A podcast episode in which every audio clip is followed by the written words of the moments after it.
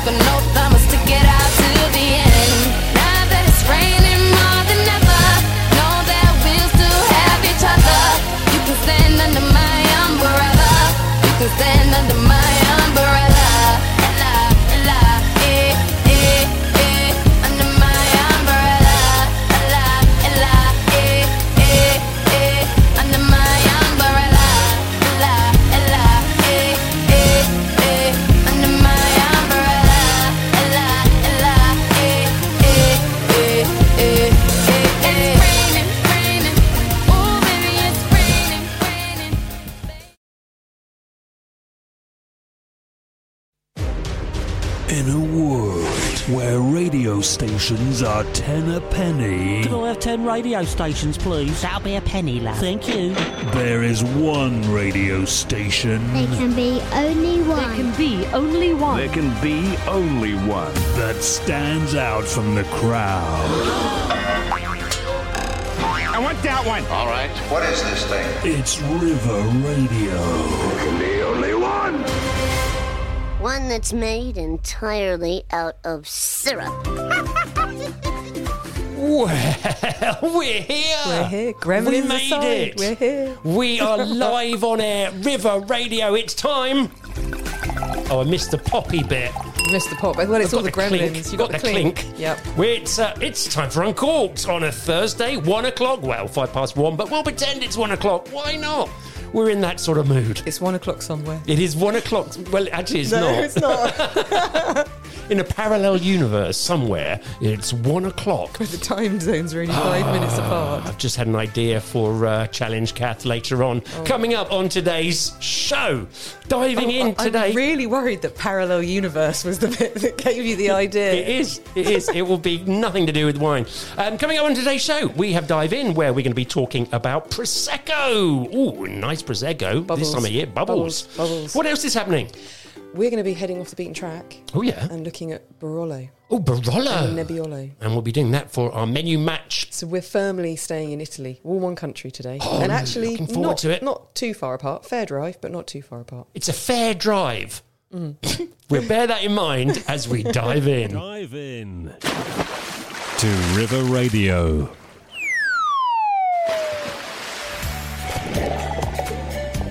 Oh, it's great to be back, isn't it?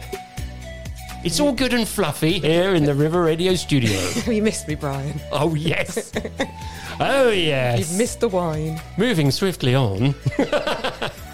now, of course, we've missed you because we we haven't learned more amazing facts about uh, about, About wine, wine, and yeah. winemaking and terroir. Of course, Uncorked. It's with me, Brian and Kath, our resident expert, master of wine. More people have been. Haven't space. Is space? No, more have they? I think Does that so. make I- sense? More people have been in space than have passed the MW, I believe. Well, well, well. I don't know now. Given that old Branson and Bezos have headed up there, it might have tipped the numbers in their favour. Do you know what? It's getting it's getting rather crowded up Before there, long, it? it's just going to become very crowded up there, and yeah. Do you think they have like little bottles of prosecco on the Well, no, more people flight? have been. Even more people have been in space. Then it's easier, clearly, to get to space. Yeah, If more people. loads, yes, more people have been in cash. space. You need bucket loads of cash, obviously, to get to space. Yes, or that, that bottle of champagne that we spoke about last uh, last. Do you reckon that's enough for a ticket to space? I think you might be all right with that. Yeah, two million, two million pounds. But prosecco is on the cards today. Yeah, not quite as expensive as that. Yeah, but still good. Still It's good, still good. You can get some beautiful proseccos, and I'm Yeah. I'm interested to learn a little bit about some of the English ones because they're really coming. They're coming on. They're doing rather good, aren't they? There's a few that are made the same way. Yeah. Yeah, yeah, yeah, yeah. But we're starting off with a prosecco. Now, first of all, first question clearly is. What is the difference between a bubbly old prosecco um, and you also got a cava and then you've got a champagne? Why? Why don't I just get What's the the cheapest one? difference? Kath, help us out here. Okay. What's the difference? Well, the, the simple difference is location. They're made in different places. Okay. That's the first obvious difference. Yeah. Champagne being from Spain, Cava's from Champagne No, um, yeah, it's one of those days. Champagne being from France, Carver being from Spain, and then Prosecco being from Italy. We'll Yeah. almost get there. We will. Sorry, That's all right. my brain isn't quite firing on all cylinders. The synapses just aren't quite meeting today. No, mine neither. Sorry, everybody. You've got both of us in the same state. There's no hope. Um, but also, they're made of different grape varieties. So if we look at champagne versus prosecco initially, Yeah. champagne we've had before. We've talked about it in detail. Yeah. and it's usually made with three key varieties, which are Meunier, Pinot Noir, and Chardonnay. Although we did when we did talk about champagne in more detail, we Blanc did discuss. Blanc. Yeah, Blanc de Blanc size, but you do have other varieties that can be used. But those are the three dominant champagne varieties. Yeah. And then the final big difference is they're made differently. Okay. Well, let's look at that then, because let's just recap very briefly Yeah. then on the champagne, because that's done with the traditional method. Method traditional. Yes. Do you see I put on a little French accent there as I said traditional? Just it's flawless. It was. Anybody would be thinking, am I tuned into River Radio or is this sort of some French station that's crossing over? Um, but no, so uh, method traditional, um, where where they do it all properly, really, don't they? It's not fair to say properly, just differently, Brian. They do it differently. It's not fair to say properly. Basically, the, the first part of the process is exactly the same. You make Right. a base wine. So you make a wine that's usually still, Yeah. what it is still, um, and it has a high acidity and low alcohol level so that you can do a secondary fermentation. So that's the primary fer- fermentation, and that's usually in tank or whatever vessel appeals to the winemaker. Yeah. It's the second stage of that fermentation process where you put the bubbles in the wine that differs. So with champagne, it all happens within the bottle that you get when you buy that wine. Right. So and that bubbles the, the, the fermentation sort of it all the, occurs the, the in the yeast bottle. and everything yeah. So bubbles sec- it, doesn't secondary it? Mm-hmm. fermentation occurs in bottle, but prosecco, the secondary fermentation occurs in a tank, and it's called the tank method or the Charmat method. And I believe Charmat was a French gentleman, but I believe that actually, although I don't know if they patented it to get the glory, um, it was an Italian that actually. Some, sometimes they call it Metodo Italiano, and that's sometimes as well was the, it was made by or invented originally by a guy called Federico Martinotti. And please say if I've got that wrong. It's just coming out the back of my brain. Um, who was obviously an Italian, but we tend to call it the tank or the Charmat method. Okay, and and so for for want of a better description, I'm sure there's far better descriptions than how I'm going to do it. Yeah. It's like a big soda stream. Not quite, because that would just be putting carbon dioxide in it. Oh, okay, so yeah, that would be that. cross carbonation. No, so this is basically you get your base wine. Yeah. You imagine imagine a large tank of some description or a vessel. vessel. You put all your base wine is in there, and then you add to that some sugar and some yeast, and Oh, then and you it- okay. it, and it creates a secondary fermentation. And carbon dioxide is one of the byproducts of fermentation, which is the same that happens when it occurs inside a bottle. I see. Do they ever use like the soda stream method? Carbonation, yeah, yeah. So if you go to a fairground and you find a sparkling wine of unknown origin, possibly in a velveteen bottle, Right. that could well be made with the carbonation method. It's good. So you call it the carbonation. I call it the soda stream, Stream method. method, I I think I should put a copyright. Yeah, exactly. So in theory, I suppose, and, and, and I'm not necessarily advocating this, and Brian's already thinking, well, what's she going to say? If you had a soda stream, you could give it a go. Well, I'm going to probably have to. With a bottle of wine. Yeah, my, my ice wine. So now you we can have yeah carbonated ice wine. You can do the soda stream method. So Yeah. it's getting it's developing. Yeah. So if anybody's wondering what on earth we're talking about, this is um, this is me thinking that I'm going to make some ice wine in my garden in Cookham. Yes. I've got a little patch where I can probably fit one or two vines. I've got a bit of space in the freezer. I think I'm ready to go. Yeah. And I've got a soda stream, so there you go. That'll do. I can go. get one off Amazon somewhere. we're, we're, we're progressing in, in, in Aren't we? yeah exactly. Got all the kit. This time next year, we'll Yeah. be millionaires. So that, tho- those are the key differences anyway. okay. But also, I think um, the other difference, I suppose, as well, and what differentiates the price, because that's a big difference between often prosecco and champagne, Yeah. is potentially the man hours. It's more labour involved with making champagne Okay. because you've got all those little bo- individual bottles to deal with, um, and the fact that you have longer aging requirements, so that they're sitting on stock for a lot longer. So prosecco, you can stick it in a tank. You can hold must in a tank as well in stasis almost, so chilled and preserved, and you can make it as you need it through the year so that you get a bright, fresh style. Okay. Yeah. And what um uh, what are the grapes then? Are, are the grape varieties the same, or do they, are so they vary different- a bit? different. No, they're completely different. So Okay. there's one primary grape variety that has to, all, to be labelled prosecco. It has to contain 85% of this grape variety, and that's Glera. Ooh. Originally, it was called prosecco, so Glera was one of its synonyms. But when in I think around oh god, I'm terrible as you know, terrible with dates. I'm just going to say 2007, 2009. Either way, in the noughties. I think that's probably a more generalised and accurate way to say it, given my appalling date memory. Um, they realised that prosecco was starting to take off in Italy, so they thought we want to protect the region and the area so that you couldn't just get English prosecco or Australian prosecco or Californian prosecco, and they delimited the area and controlled it. So prosecco is from a specified area that's Okay. official. You can only get prosecco from within the boundaries of this particular area. Is that the same the as Veneto. Cava? Yeah. There's, Uh, uh, yes. So yes. it's, it's the same similar sort of thing, but in Spain. Yeah, same as Champagne. Okay, So Champagne is from the Champagne region. sure. Um, so it's from the Veneto Cava. But I'm sorry, Cava Prosecco. God, I'm going to really struggle. Stop saying Cava. It's just it's, it's another. I can't cope. but basically, it's a specific area in the Veneto in Italy that you get Prosecco, and it has to come from there. So it is delimited because they realised the popularity was soaring, which was very sensible to do. But they realised that if the wine was called Prosecco and the grape was called Prosecco, this was potentially a little bit confusing. Mm-hmm. So they made the decision to officially, not necessarily rename the grape, but use one of the synonyms as the primary name for the grape variety, which is Glera. Okay, okay. But it could be 85%. The majority of Proseccos that you buy will probably be 100% Glera. And they'll often say that they are. But they can put other things like Pinot Blanc or even Chardonnay in that last 15% if they want to, and it would still be labelled as Prosecco. As long as it's eighty-five percent, they That's the can minimum they can under the put in whatever they like. By the sounds of it, Well, yes, to a point. It gets more strict when you're making Rosé Prosecco, which is a new kid on the block. oh, is it? yeah, Okay. yeah. And and are there particularly good ones that you think? Yeah, no, they there- are. So they- look out for these. They, they were officially allowed into the marketplace in May last year, so hmm. May 2020. Is that really only May Yes. last year? Yeah, only May, uh, to be labelled as Prosecco, Oh, see. Prosecco. okay, I was going to say So people been- could make them before, but they, they weren't officially allowed to be called Rosé Prosecco. It didn't exist as a category, an official category. But they have to have Pinot. The only red that can be used to make them is Pinot Noir. So if you buy a wine that's made within the Veneto, potentially within the whole region of Prosecco, or the where they've they've delimited the area, and they use an indigenous variety like Raboso or something like that, which is a red variety, they can't call it Prosecco. Oh, what do they call it? Uh, Just the Rosado. It's a- Risotto. Rosado. Risotto. Pink wine. Sparkling. Pink wine, yeah, sparkling pink wine, yeah. So it's so they, they can they are more in a way more strictly controlled in terms of the varietal division. Yeah, yeah. Okay. Now, what's this about um, um, the the pressure that these things are made at? Is that significant?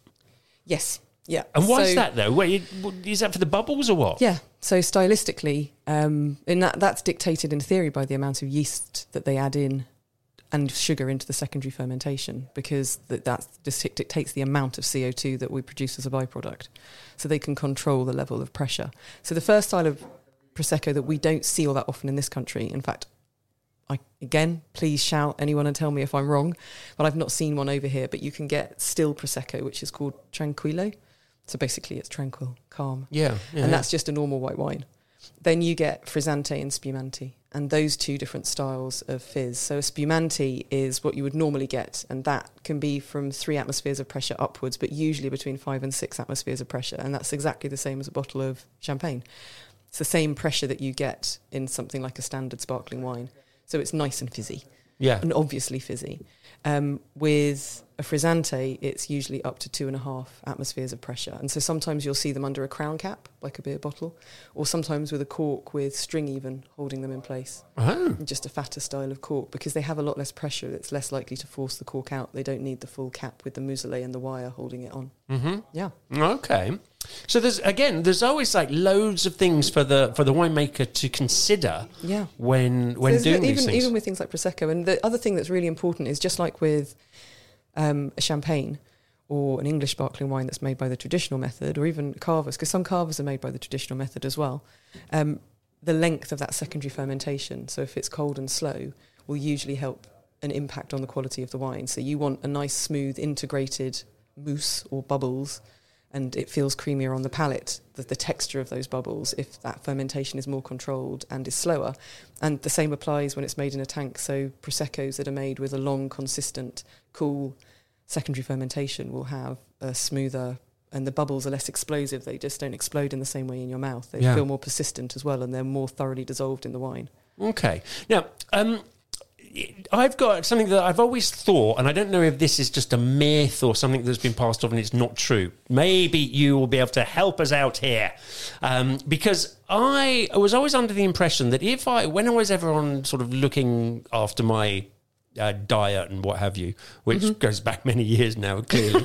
um, uh, one, one of the things I always thought, if I wanted to have um, a wine or a sparkling wine or something to drink that had less sugar than a standard bottle, then a fizzy or a sparkling wine, because the sugar was part of that um, fermentation process you and the see. bubbly stuff, I was always under the impression that that had less sugar. But I can see from the way you're looking at me, No. is that because they put the dosage in? It is. Oh, Oh, look at you remembering things and learning little- things. Yes, exactly.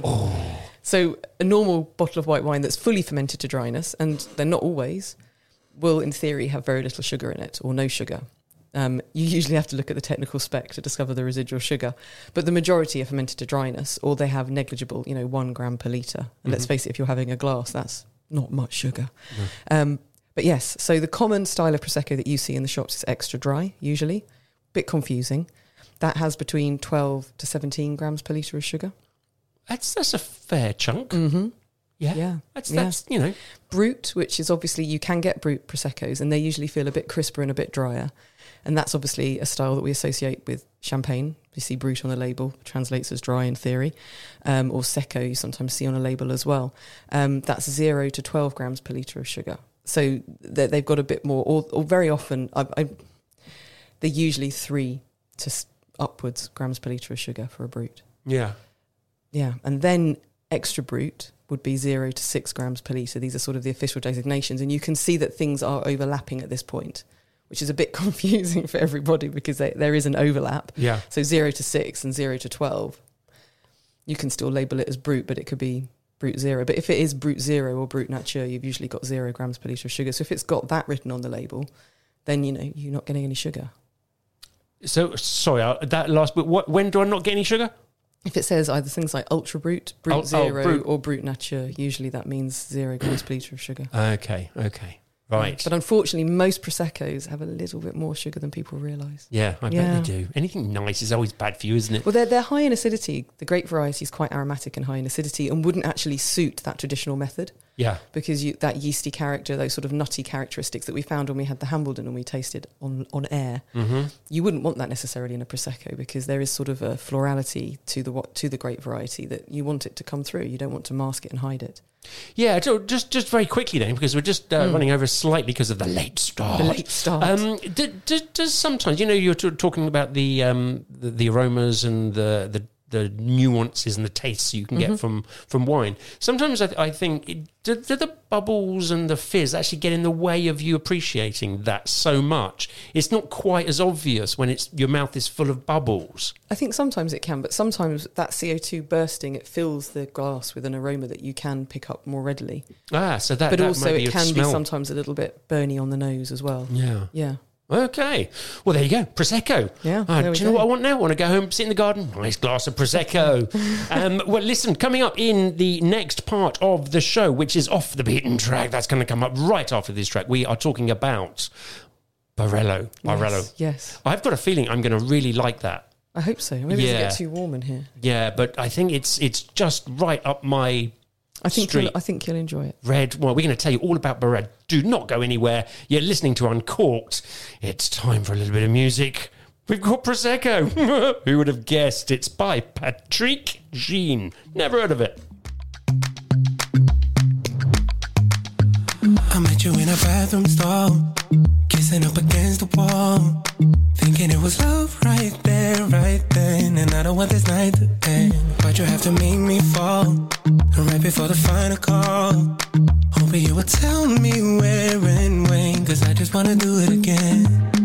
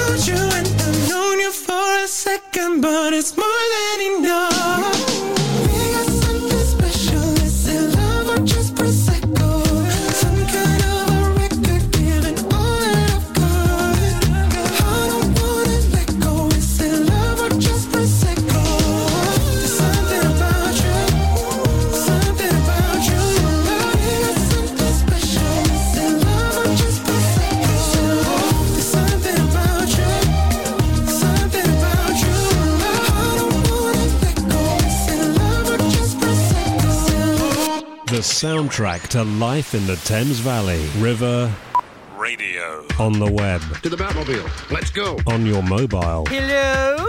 And on Alexa too. River Radio. That's it! Hmm, I pronounce that River Radio, but I'm always working on how I say things and I might not have it right.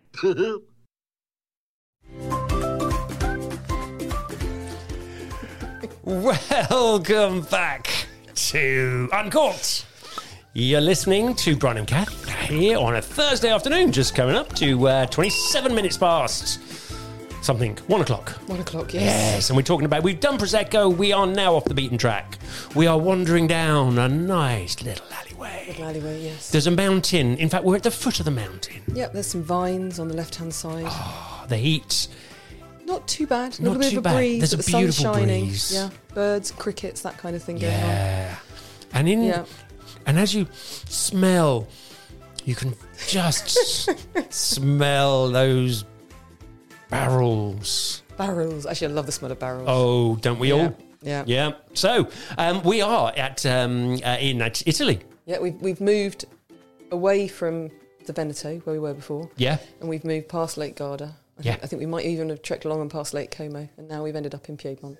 What in Piedmont? Piedmont. Piedmont. Piedmont. Piemonte, I think. Foot of the hill. Piemonte, yeah, foot of the hill. There we go. Because we did talk a little bit about Piedmont before. I seem to. Why were we talking about Piedmont before? I think we were talking about Nebbiolo in general, but today we're focusing a little bit on Barolo itself. Okay. So Right we're, then. we're, yeah, we're going off the beaten track into a more specific area. And obviously, it's a red wine made with 100% Nebbiolo as the grape variety. So Mhm. that's what Barolo is dry, Lovely. dry red wine. But astonishingly, once upon a time, it was thought that the wines from this region were, gasp, deliberately sweet. What? Yeah, exactly. Now, yeah, I think in truth that this was more. I mean, we're talking prior to the 1800, you know, mid mid 1800s here, a while back. It was probably mi- partly due to the late ni- ripening nature of the grape variety. So to get it ripe enough that the acidity wasn't too high and the tannins weren't too hard, they probably left it on the vine, which elevated the sugar levels. So I imagine that's part of it. So Mhm. they were picking it later. Um, and then possibly incomplete or stuck fermentations resulting in residual sugar because if you had a higher sugar level which would lead to a higher potential alcohol then there's a chance that the yeast if they were using native yeasts might not always make it through that fermentation process they might just go this is a bit too much like hard work at some point and stop and that's called a stuck fermentation Oh, okay. The other stuck thing, fermentation. The other thing that can cause stuck fermentations are things like poor, poor hygiene in the winery. And I imagine that you know, circa 1790, the cleaning wasn't possibly as Sure. detailed and meticulous as, as yeah. it possibly is nowadays in a land of health and safety. So in general, then uh, a, a Barolo, Barolo, Barolo, Barolo is is higher in sugar. I, no, no, as a no, general rule, no, no? It's just the, the grape that you can get. It's a quite high. sh- It can accumulate quite a lot of sugar. So we have one in front of us now, and it's fourteen and a half percent alcohol. okay. Um, that's that's a bit that's a yeah, bit and, cheeky. but that's that's fairly normal. okay. because the grape variety itself, when it's fully ripe, achieves quite high levels of sugar, which obviously, when converted by yeast into alcohol, can lead to higher levels of alcohol. Ah. Yeah. Uh huh. So was this um, native to the area? Was it, or, or did yeah. it did it get shipped in from somewhere No, no, special? no, this was- I- I combined I- and put in a different root stock. Well, there's there's always a chance. There's always a chance, but I believe it's indigenous to the region, so it's an indigenous Italian grape variety, and you do see it dotted around, but particularly around the Piedmont region. That's where it's sort of its heartland and homeland is, up into the Alto Piemonte and also a little bit into Liguria and places. You do see it popping up, and people do plant it, but th- this is its heartland. Yeah, and, and Yeah. Uh, any other countries do well with this? Um, I'm trying to think. There's some planted in places like Australia. Okay. There's some interesting Nebbiolos coming out of places like Australia. Um, I mean, people it depends on the grower, but uh, not as widely planted as you'll find it in Piedmont. That's for sure. hmm Yeah. And what can we expect? What what sort of what, What can we on- Let's start off on the nose, shall Okay, we? so what do you think? Well, you have some in front of you, so I I, do, could put actually. you on spot and say, give it a smell. Mm, okay. Um, so, as a grape variety, Mm. It's very easy with Italian varieties to go red cherry, black cherry. But there's specific characteristics people often associate with Nebbiolo, and that's tea, particularly sort of things like Darjeeling, sort of black tea aromas. Um, the other one is rose petals or florals, things like rose or violet. Sort of, but those, you know, the smell of sort of wilted rose petals. There's an Mm. element of that. Those sort of things. They're the, they're sort of the things that sit alongside sort of the fruit characters, which can be things like anything on the cherry spectrum. But often a bit more red fruit because you can see this isn't crazy dark wine. It's not. That's the first thing that actually struck me. It wasn't like Yeah. really deep red. which is deceptive because normally we associate a darker wine or darker colour with more thick or thicker skins, more polyphenols, more anthocyanins, which leads to potentially more tannin. If you give this a good taste and swill it around your mouth, you'll definitely perceive some tannins. Do you know what? I, this is- it smells like a fabulous wine. It's just smells on the lovely. nose. I mean, I'm, I don't think my See, nose I is get that particularly floral, sensitive today. those floral top notes. That sort of, for me, I get that sort of. There's a little bit of rose and then sort of nice sort of cherry yeah, characteristics maybe I going do. on. I, just, I don't know if I'm really sort of. Uh, Tar. Tar's the other one people often associate Tar? with Barolos. This one doesn't smell particularly tarry to me, but Right. Tar's the other character. Okay, I'm diving in. Oh, we've done that. I'm, I'm, I'm going off the beaten track. Here we go. Mhm. Sw- sw- well, we can't both be doing it. That's No, I'm done. I've slurped. Okay, you slurp. slurp. Okay, I'll, I'll slurp. I'll try and speak even though my mouth is completely seized up with tannin and is now watering because of the acidity.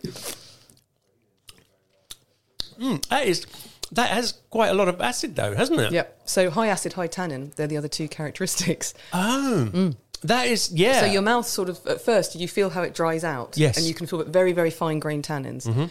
And then suddenly your mouth literally starts to water like crazy. It does. Yeah, that's clar- So for anyone, we are tasting Barolo Bussia 2015 from Aldo Conterno. It's it's really quite an unexpected. I was expecting Mm. like a just uh, you know going back to my old favourite like a Cabernet Sauvignon, like Yeah. big rich flavours, big you know full. No, it's sort of leaner and more elegant. It really is. Slightly more rapier like, yeah, in character. The acidity in them. But it is it's it's really amazing how it you you do go dry and then Yeah. And, And this is this is six years old and will go for quite a long time. They have amazing longevity. So it, it's one of those. They, there's some people. A lot of people call it, or it used to be called, the King of Wine and the Wine of Kings, Oh, okay. because it was consumed by people sort of in the court in Torino, and it made its way up into France, where people it was became sort of an ambassador, a vinous or liquid ambassador for the Italians, where it was particularly made popular by um, a lady actually called Giulia Falletti, who was a marquise, the Marquise of Barolo. Okay. Yeah, and she sort of took it around and let, let her friends all drink it because she had an estate. And then there was French influence. So down at Font- Fontanafredda, they bought various people from the Savoyard court came down and actually bought vineyards and made wine down there Yeah, yeah, yeah. because they liked it so much. But yeah, it's it, it is, and I'm, it's not what you always expect. Because the nose, this one has real expression, and the palate feels a little bit leaner than you expect. But that's why they're such brilliant food wines.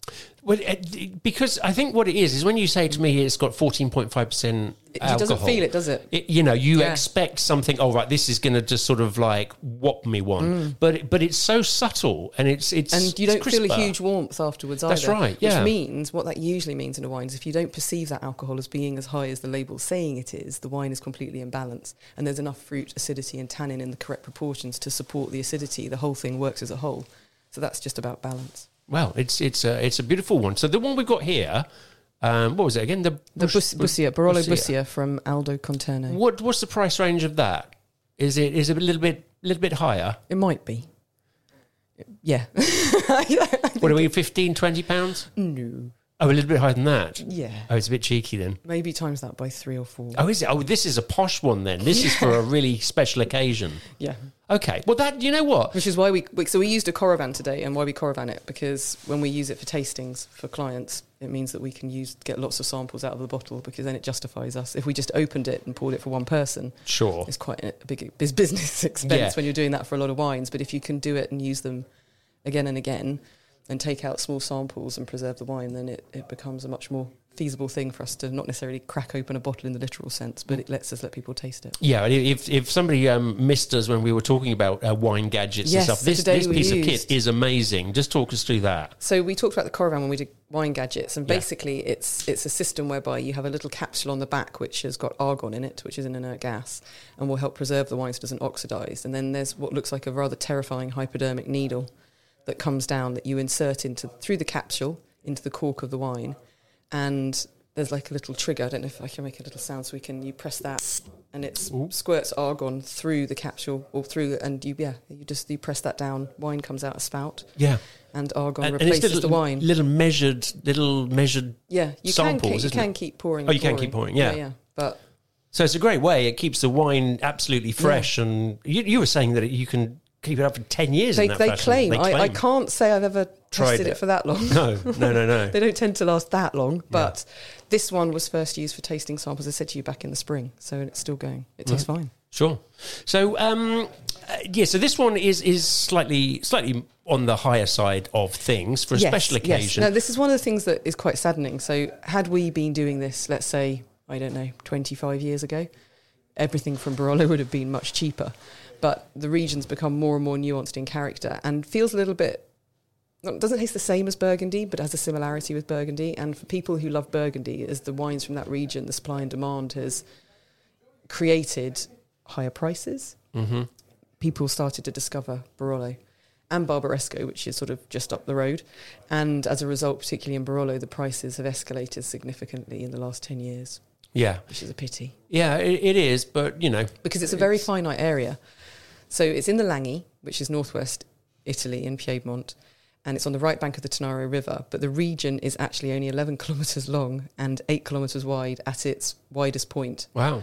So there is a very finite, and no matter how it's pretty densely planted, but it's a very finite area. So Yeah. obviously, when it's gone, it's gone. Yeah, yeah, yeah. Yeah. So if you had to have a, an alternative then, because you know you, the, the Mhm. the Barolo was was gone, um, or you couldn't get your hands on it, what Yeah. what would be a good alternative? A good alternative is um, Langhe Nebbiolo. So same grape variety from the same region, but often they use the younger vines, or it's a wine that's you know they're younger vines. In fact, it usually is the younger vines, and they make it more or less the same way without quite such extensive aging because the wines aren't quite as tannic usually as they are to be used in Barolo, and you for less than half the price very often you can access a wine that very much nods to these in style but you wouldn't keep so this wine is a wine so when i usually show this to people it's people who are building cellars Okay. and they want to have sort of wines that will keep for a long time in their cellar and they're the sort of wines they'll stick in but if you don't want to have to wait usually 10 years to drink it then buy a yeah a Langhe Nebbiolo and you, you pay a lot less and you get to Nebbiolo. still enjoy it yeah Okay. Well, that that might be worth sort of remembering that. or, or head to the Alto Piemonte because up in the Alto Piemonte you get amazing value for money and you get wines that often have the same structure as this but for a third of the price. oh, right. So you're just heading a little bit further north towards the foothills of the Alps and yeah they so Gattinara, Boca and they call it Spanna up there rather than Nebbiolo hmm and you can get brilliant wines that cost a lot less. Yeah, yeah, yeah. yeah. And That's what most people in the wine trade have in their cellar stuff from Alto Piemonte. okay. Ah, so that's a good tip then, isn't it? Yeah, yeah. The Alto Piemonte. Yeah. There we go. Getting the lingo as well. How about that? Um, any anything um, particular about Barolo then in the actual vineyards? Do they Yeah, do so- they different? Yeah, so there's a couple of things. So originally, like lots of regions, Barolo was bottled and shipped, shipped in barrels and bottled by bottlers in situ, um, which was quite common. So merchants or merchants used to buy and bottle things from different vineyards or different growers, but they would always blend them together and just create a Barolo. And then slowly but surely in the 60s and 70s, there was a shift and a sea change, and people started to make sort of single vineyard wines, and people discovered the nuance and difference from site to site and village to village. And so, as those sites became well known, they were given some authorization. So they were classified, additional ge- geographic designations, no less. Mm. Such great, catchy terminology. um, and so basically, the Barolo Consorzio worked to delimit these areas. And the most well known sites are Bussia, which you have today. So this wine has to come from vineyards in Bussia. Yeah. Um, Cannubi, so people see things like Cannubi Boschis on the label and things like that. Rocche del Annunziata, which make amazing Barolos. Brunate, Monprivato, Ginestra, Vigna, Vigna Rionda. So you get these amazing single sort of vineyard sites, and sometimes different growers own them, um, and sometimes they own them as a monopole, and they make sort of single site Barolo. So that was a big shift that probably happened. But the majority of those, I think there's, they claim that there's 181 geographical origins, 11 are communes. But Wow. yeah, I can't list them all, I'm afraid. Oh well. push something useful out my brain. So don't ask me a question about those, Brian. Um, but that was one of the big changes. And the other thing is really, I suppose, the soil types. The regions broadly, very broadly and generally division in, divided in two. So you've got an older Helvetian soils, and then you've got younger Tortonian soils. Okay, so Helvetian soils. What, what are they all about? So Helvetian soils are usually um, sandstone and sand. hmm Um, they're quite, um, they're less fertile and less compact. So you get more depth, power, and body because the vines are in rockier soils. They don't give up as much fruit, and people would say they were longer lived. Tortonian are kind of the opposite. So they become more perfumed, more elegant, fruitier, softer, and they're more compact, fertile soils. But yeah, so those are the broad areas, and they sort of so the eastern part, western half, and small parts of the eastern part is Tortonian. But then within that, like everywhere, you've got a patchwork. You've got a bit of clay here, Yeah. a bit more marl there. Mm. So- Do you know what? When when we're allowed out and we're you know everybody's everything's open, we can go travelling again. It'd be just great, wouldn't it, to be driving around, Oh, and to see vineyards just again. going to yeah. vineyards and just having a little sample in the in the cellar door, and then moving Yeah. down the road a bit. Crazy vineyard on digging holes and showing you the soil. Yeah, getting It's somebody great. else to drive so you can try the wines. Oh, wonderful! Yeah. So I mean, it's it's just wonderful. Yeah. So, and the winemaking for Barolo is probably worth a very quick mention. Yeah. So traditionally, it was very traditional Barolos have really long maceration, which is part of the reason, sort of up to one or two months, sort of post fermentation, which draw out a lot of tannin and extract, and then they have to have extended a- aging in large, big, old Slavonian, usually oak botti. Um, scandals happened when people started to make a modern style of Barolo. Mm. And at first, that really was just doing less maceration time. This chap here apparently was a scandal back in the 60s for doing that. A little less maceration, a little less aging. Shocking, isn't it? You know, exactly. Um, there are some that use new wood. Um, but as a rule, a more modern style of Barolo usually more fruit driven, more approachable upon release. You don't have to wait forever to drink them.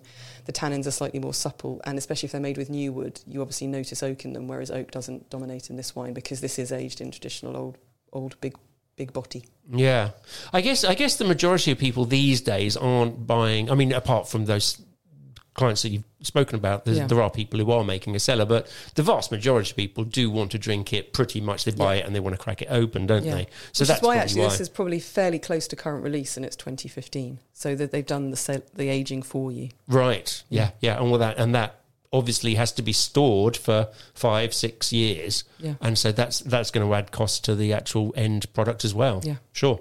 Okay. Well, listen, we are going swiftly into the last section of today's show, and Gonna we're make going. ourselves hungry. We are. We're going to um, match a menu. Uh, we're going to tell you what you can be eating with uh, with Barolo. All those things to try. Oh, this is a bit where we get hungry. Don't go anywhere. We'll be right back after all my heroes, the bleachers.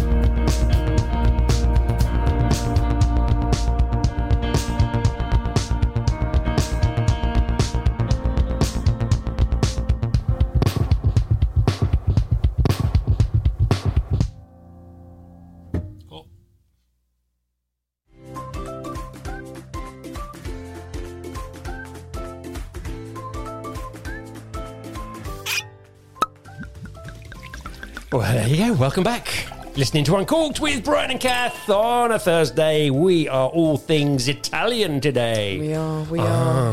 Well, Actually, what we haven't mentioned is uh, a Chianti. Yes. Well, we'll have to do Made that one famous. week. We'll have to do that one week by Hannibal Lecter. Yeah. Yeah.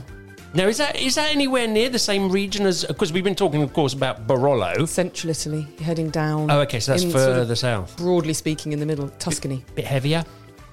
No, it depends on who's made it and the style. Okay. But yeah, just different. Yeah. Very different, yeah. Okay, but we're all about Barolo today, Mm. matching it with a menu. Yes. So, where do we start with this? Well, as always, it's like, what, Well- what do they eat in the area? Exactly. Well, actually, God, the food in Piedmont is delicious. Is it? Yes, oh, yes. I haven't been. Haven't So been. they, they do actually do a dish called brasato al Barolo, which is basically braised beef in Barolo. They braise it in Barolo. Usually people would drink it with younger wines, but classic Barolo, like this would probably be perfect, in fact, because this would be deemed a younger wine, Mhm. 2015. Um, so that's obviously a classic of the region. But they also do um, this amazing, I'm never quite sure how you pronounce it, whether it's taharin or tarajin. Um, it's like a an egg noodle, so basically like a pasta yeah. but fat. Imagine fat spaghetti, and they often serve it just with butter and truffles. They do it with all sorts of sauces, but just sort of lots of Piedmont truffles. yeah. Do you know, truffles is something I've never really got. I mean, it goes in chocolate sometimes, doesn't it? Slightly different. I love truffles. Do you? Oh my god, yes. Right. I don't know if I really know what they're all about, if I'm honest. Quite hard to describe because Yeah. in theory, because they're not really mushroomy, they're truffly. Truffly. And actually, often in old bottles of things like Barolo, one of the the characteristics you get Is is is, truffly. Yeah. Ah, so that would that would just be great Yeah. with a with a pasta dish with truffliness. Yeah, and they do they do things like carne crudo and using either veal or beef, which is basically like the Italian version of steak tartare. And that's often good with a glass of Barolo because of that freshness. So I mean, it- obviously that's a very acquired taste drinking, Yeah. but So- lots of na- amazing pasta dishes, amazing yeah, local food. Like all these areas, they have amazing vegetables that are seasonal.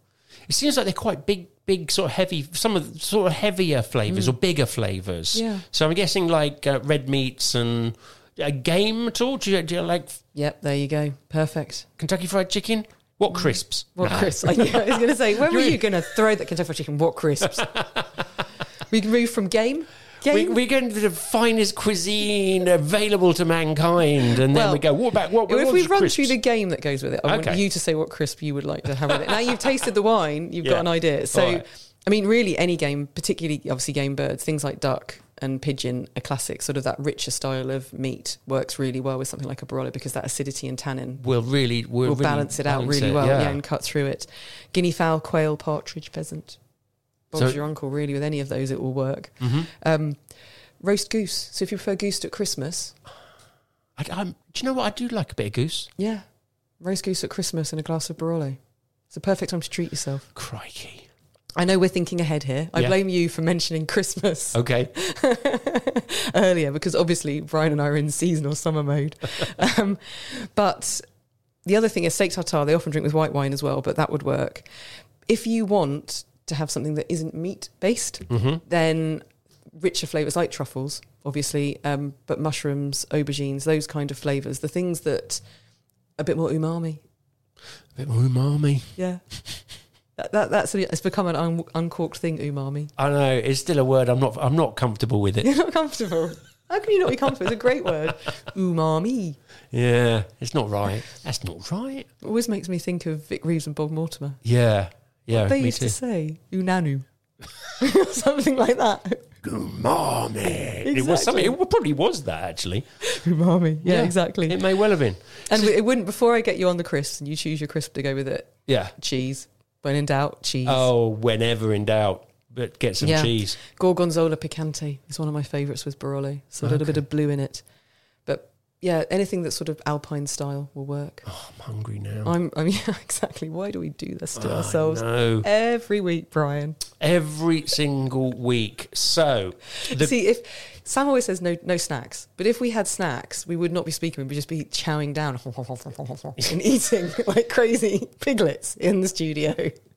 Sam says no snacks. He always says when we arrive, and Sam and SJ here beforehand, they Ah. always say no snacks. Oh right, question it. Yeah, yeah, yeah, Yeah. yeah. No, that's right. We wouldn't do get, do any we wouldn't do radio anything. talking be at like, all. We'll just tell you, mm, mm, Just tasty, have a mm." picnic every Exactly. Thursday at one o'clock yeah, exactly. and call it uncorked. So, Yes. what crisps would you have with that wine? do you know what? Um, do you know like when you got some of the posh crisps? And I'm not talking like the run of the mill. You're not talking Walkers here. I'm not talking Golden Wonder. Do they do Golden Wonder anymore? Uh, Walkers, don't know, it's a good question. Sainsbury's own brand. None of that. We've moved away. Are we going to a speciality style like a Frazzle, or we're going I think, posher? no, I think I'm going kettle. oh yeah. Oh, I'm not messing about. Big guns. Oh, the big brought guns are out coming. the big guns. And what flavour would But you go for? they used to, and I don't know if kettles still do this, but some of that sort of, r- you know, similar standards of Mm-hmm. Posh crisps. They used to do. They have a different crunch to them, don't They they? do. Yeah, yeah, yeah, yeah. They don't muck about. Yeah, they're, they're very different. Proper. Yeah. I think um, they used to do like oxtail. So like real. Yeah. That's a big flavour. That Barolo is gonna That knock the work. socks off it, Yeah, that would be a match made in heaven. wouldn't it? Crisp and wine heaven. It would. It would. Oh, I'm just hungry now. Just hungry. So we we we have done we have done Barolo. We've done Barolo, yeah. Nailed it. It's delicious stuff. It it really really is. A- anywhere you would recommend us going to find some of this in the UK It- online? it's on- genuinely fairly widely available. Yeah. But I'll go back to my usual actually. I'd say go go to a small merchant and see what they've got. Because they'll probably have some Langhe Nebbiolo, which is far more affordable.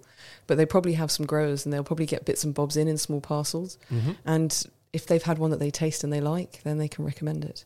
yeah, Yeah. yeah. Support support small.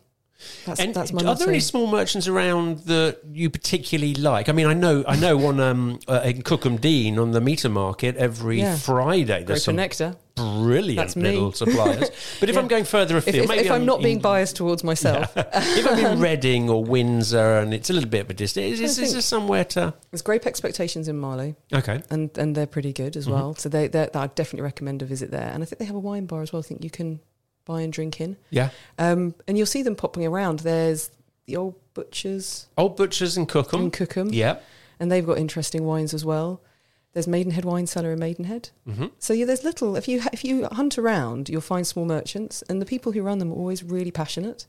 So they're great people to talk to and just Yeah. oh, say look, I because I always do that. I say look, I, I like a Cabernet Sauvignon. um, Catherine says I should try try something different, but but you know, want to want to try something different. What can you recommend? What do we got? And they are they're great Yeah. because they they oh, you know what? I've got this. I got this in from somewhere, and you try different stuff. You get to try, yeah. And places like Baked in Maidenhead have a small wine selection as well. Baked. And Baked. So Baked are a lovely cafe in Maidenhead, Mhm. which do amazing coffee, delicious cakes, amazing breads. And they have a small wine section as well. So you can go in there and buy your loaf of bread and have a cup of coffee and a panini, but buy yourself a bottle of wine at the same time. Yeah, yeah, yeah. Yeah. So there's there are some you know if you if you go out there are some lovely little places i, I have to say um I, I went out a couple of weeks ago um, with the other half. We had a, a Sunday, I think it was, and I thought, do you know what? We've been watching um, that thing, that Clarkson's Farm. Oh my god, it was brilliant. It's See, I so am not good. I'm not a fan of Jeremy Nor Clarkson. am I. But it was brilliant. Wasn't it really, really good? Yes. So anyway, Yes. we went up to Diddly Squat Farm Did Shop. you? We did indeed. And do you know the Did you buy the candle? we Did you watch that episode with the candle? This Yeah. smells like my. Yes. Oh my goodness. We actually didn't get in the shop. The queue was so long. There, were, there was a board there. It said three hours to get in the shop into the diddly squat. That's bonkers. That is bonkers. And But it's worth. If anyone hasn't seen it, it's worth watching for Caleb because oh, he's great. isn't he? Clarkson has met his match. Yeah, Just the best. yeah, yeah, yeah. It's it's a funny, funny series. It really is. And they're filming now the second one. So Yeah, and I think it it does actually at least shed, shed some light on how damn difficult it is to be a farmer. yeah, Whether you're growing grapes or crops, I mean, none of it is easy. Whether it's livestock, and so much can affect you. It's it's tough work. But it was it was crazy, and I guess this is similar in a way for for smaller growers in vineyards and stuff. Yeah. it's like they don't all have all the massive equipment No, they have to need. hire it. So bottling lines and labelling, everything. Yeah. all those things and sometimes when it is right i- if it's just about to absolutely chuck it down Mm. you don't want to dilute all your grapes and everything so you've got to get out there but Mm. somebody else has got all the all the crew picking their grapes in a different vineyard it's so hard and it's the same principle and it, it shows it off really well on on clarkson's farm that you know it's it's just so hard to get everything right and the And weather the- always messes you about and the bureaucracy. Oh, yes. What was it? Um, what was his name? Cheery Charlie. Charlie. Che- Cheery Charlie or something.